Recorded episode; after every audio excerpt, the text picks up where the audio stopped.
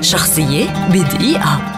ولد الممثل ومقدم البرامج الكويتي داوود حسين عام 1958 بدايته كانت في المسرح المدرسي وبعد دراسته الثانوية التحق بالمعهد العالي للفنون المسرحية. التحق بفرقة المسرح العربي ليحصل عام 1980 على جائزة أفضل ممثل واعد عن دوره في مسرحية دار. من أعماله المسرحية باي باي لندن شارع الحب سكة سفر وغيرها. كما قدم عددا من المسلسلات التلفزيونية أبرزها مذكرات جحا درس خصوصي على الدنيا السلام وغيرها الكثير.